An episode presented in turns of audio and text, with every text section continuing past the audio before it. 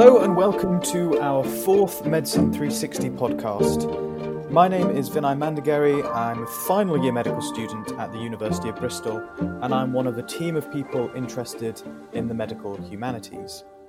I'm here with Professor Femi Oyebode, who is a professor of psychiatry at the University of Birmingham and an expert in descriptive and clinical psychopathology. He is an authority on cognitive neuropsychiatry of delusional misidentification syndromes, as well as other rare and unusual psychiatric syndromes. He is the author of Sims Symptoms in the Mind, a textbook of descriptive psychopathology which has been translated into multiple languages. He is also a recognized expert in medical humanities, writing about the value of literature to medicine. Today, we're going to be talking about the practical uses of the medical humanities, why we should be paying attention to our patient's language, and finally, the relationship between creativity and psychopathology. Thank you very much for joining us, Professor Oyebode. Thank you. Joining our conversation is Dr. John Lee, who is a senior lecturer in English at the University of Bristol and program director of the Medical Humanities Intercalated BA degree. He is also director of the Medicine 360 project. Thank you very much for joining us, John. Good to be here. I'd like to start uh, by posing the question what exactly is the value of humanities to medicine over sensitive medical training? So um, I think the best way, the best way of approaching that question is to ask ourselves what are the current difficulties in medicine as a, as a, as a profession. And one of the difficulties in medicine as a profession is that it's uh, very technical in nature. And there's a, a, an emphasis on the objectivity of, uh, of the subject, of the, of the patient, for example, of the materials that we learn, of the signs and, and, and, and uh, features of illnesses and so on.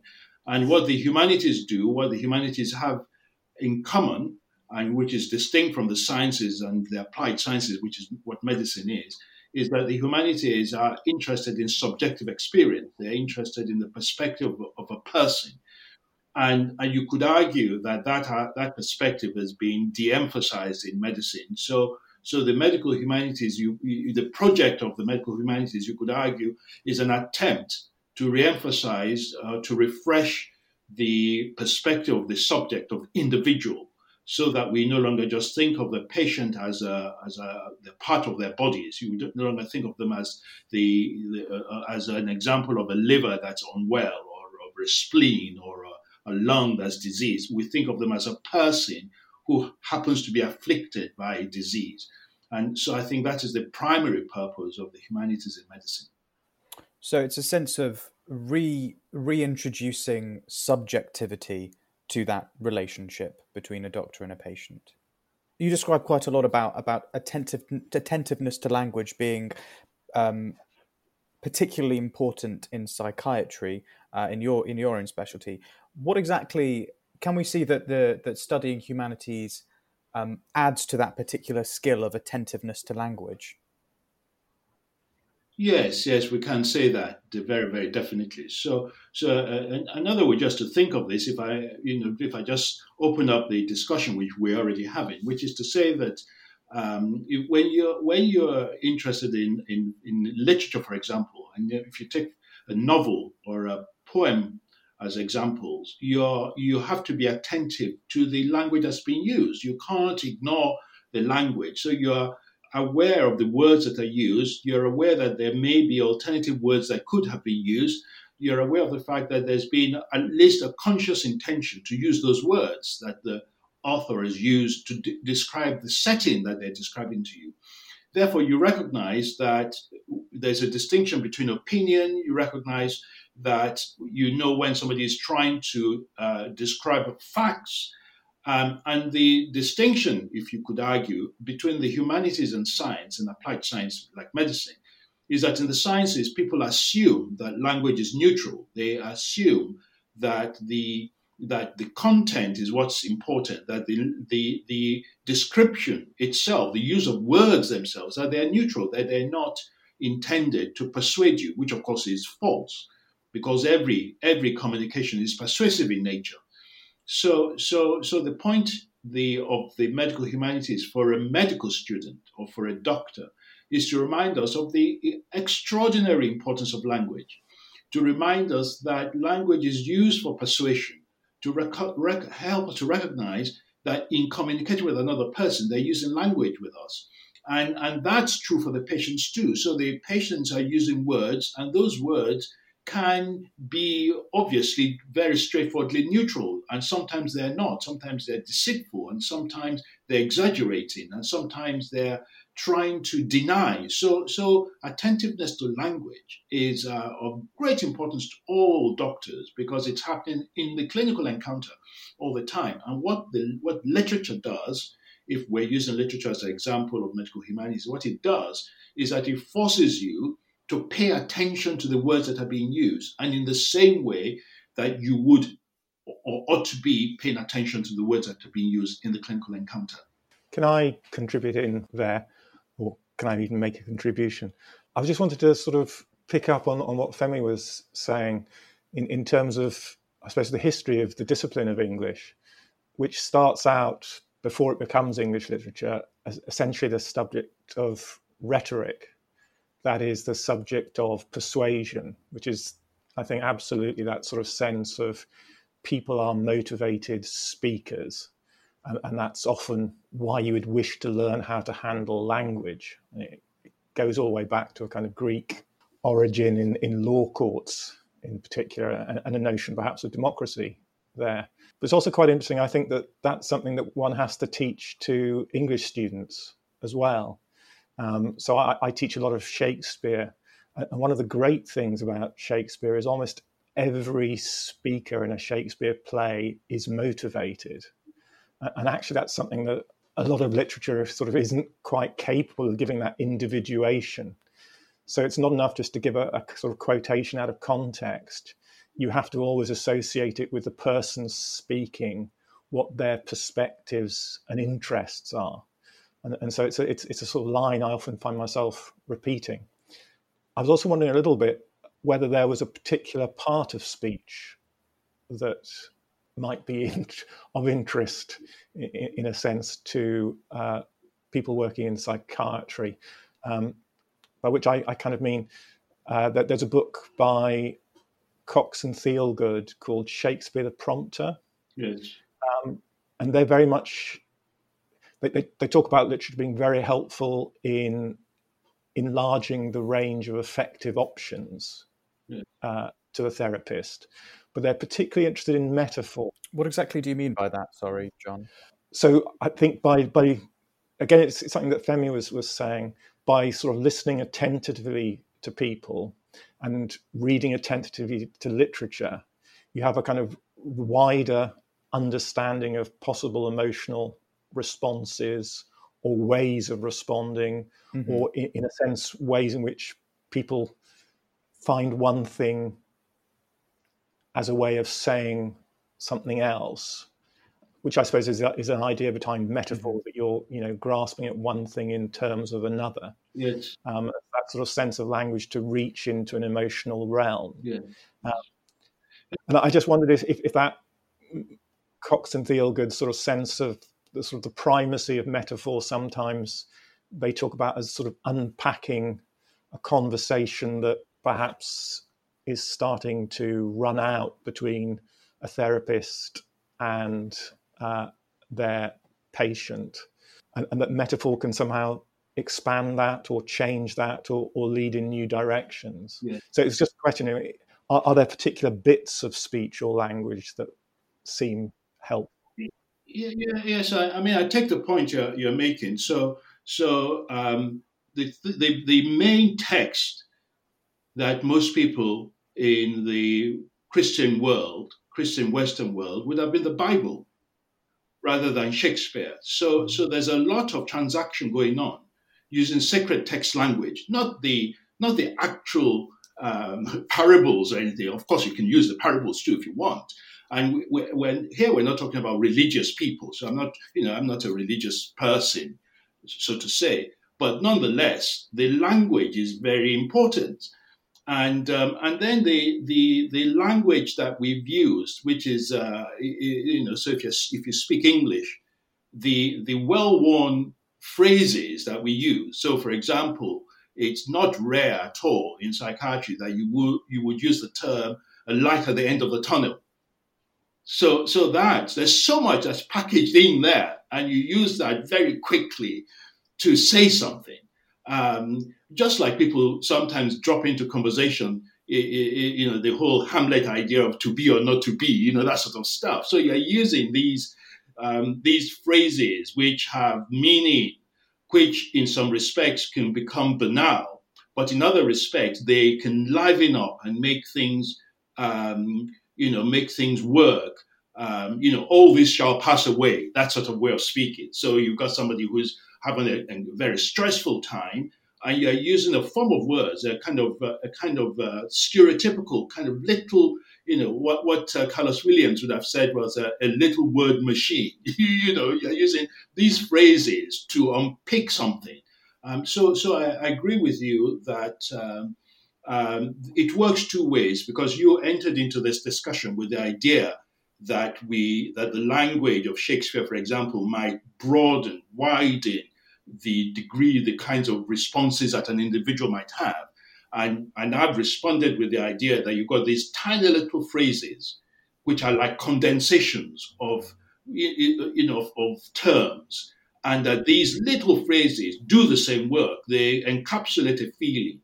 And, and between in the clinical encounter, and that goes, it's not just psychiatry, it goes across the whole of medicine.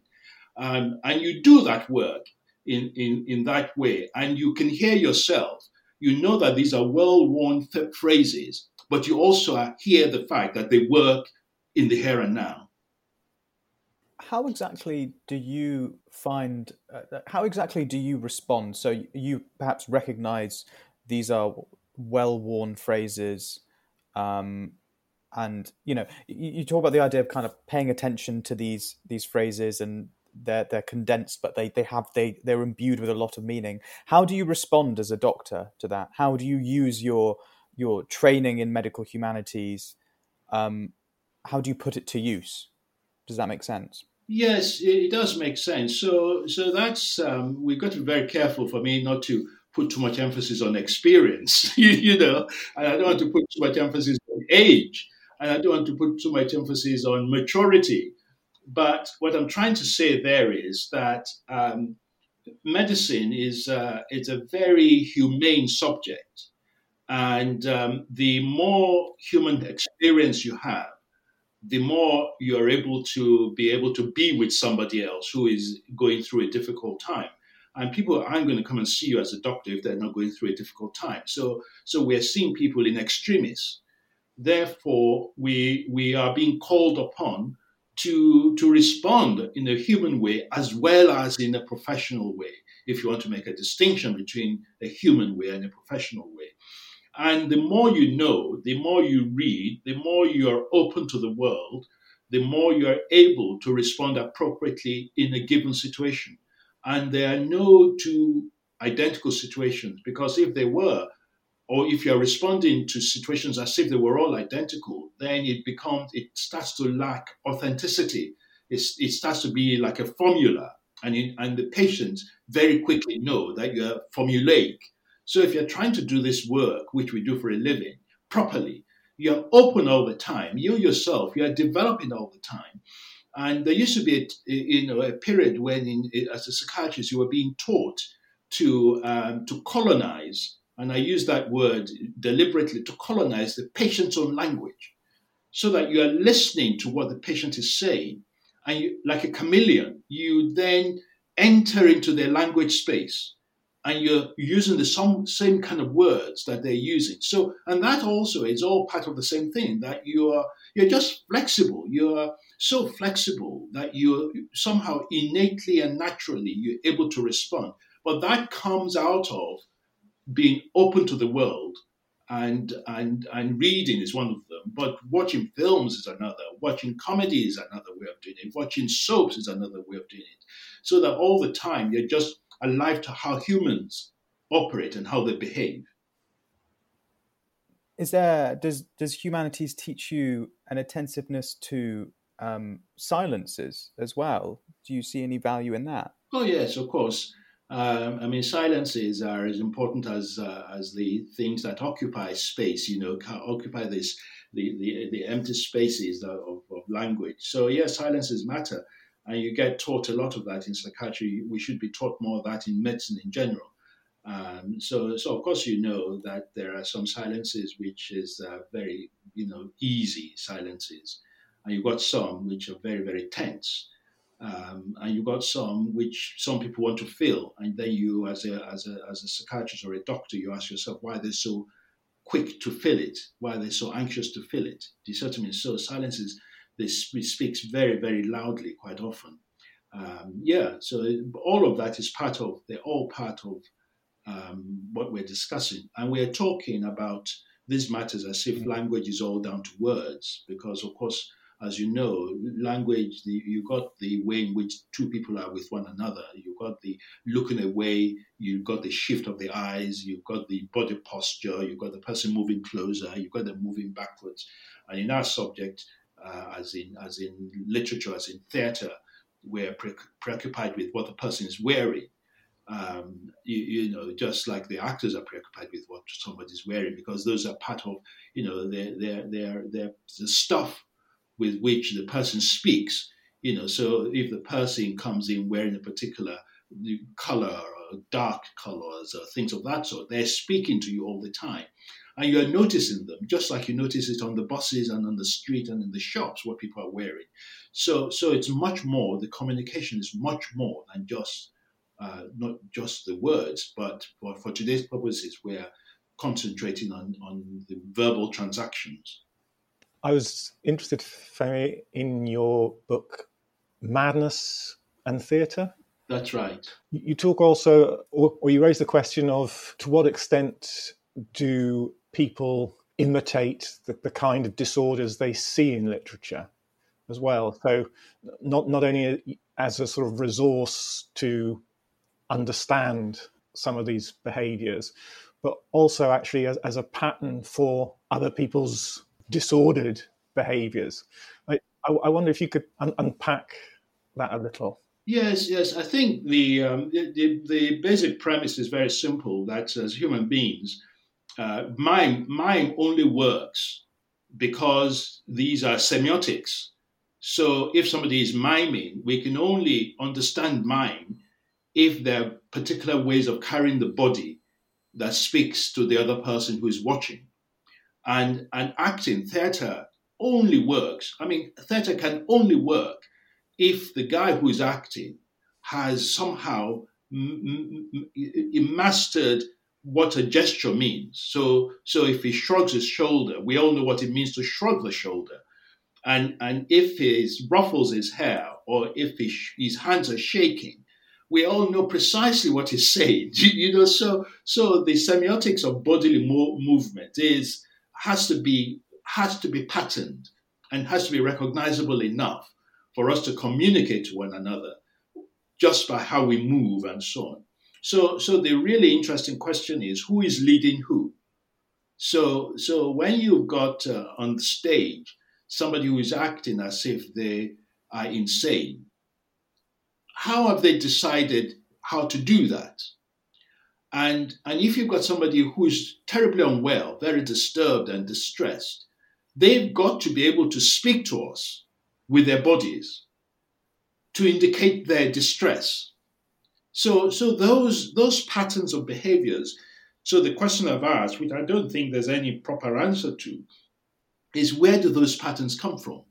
So, so if the person um, you, you know, is uh, if you imagine all the theatrical ways of doing, uh, you know, acting as if you are a Lear, you know, King Lear.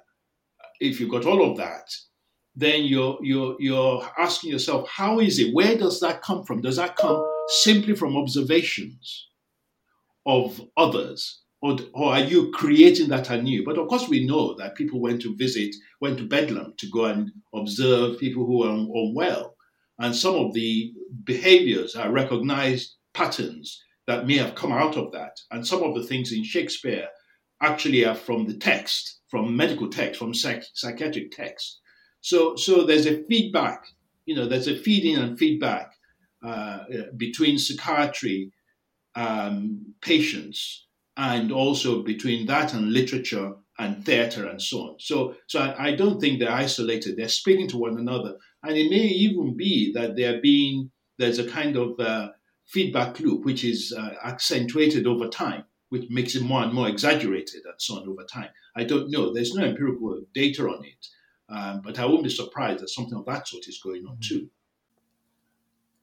And that rounds off our episode with Femi Oyebode. Tune in for part two for this Medicine 360 podcast, where we will be talking more about creativity and imagination. If you'd like to know more about the medical humanities, visit www.medicine360.co.uk.